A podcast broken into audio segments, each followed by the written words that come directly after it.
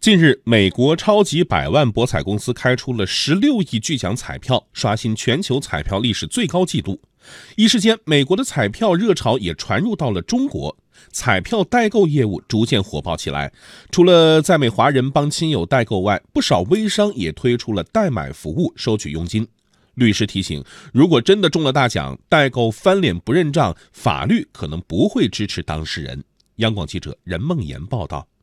随着16亿美元巨奖的消息开始在国内传播，在美国纽约工作的梁先生也会不时地接到亲朋好友打听消息。目前虽然巨奖已经开出，但未来还会有6亿美元的其他彩票等待开奖，找他咨询代买的人也越来越多。在美国买彩票其实不是必须得是美国人才能兑奖，就是随便一个小商店都能买，而且只要这出了票，谁拿着这个票谁都可以去兑奖。有的代购为了吸引顾客使出了浑身解数，比如在彩票上写原始购买人姓名后拍照的，全程视频直播买票过程的，收费一般也从中奖金额中抽取10%或者固定额度等等。代购美国彩票到底靠谱吗？美国 JLG 博盛众和律师事务所管理合伙人贾欧律师告诉记者，彩票在美国属于不记名票据，彩票代购中拍视频写名字的方式只能给购买者以心理安慰，一旦发生纠纷，在中国的购买者很难维权。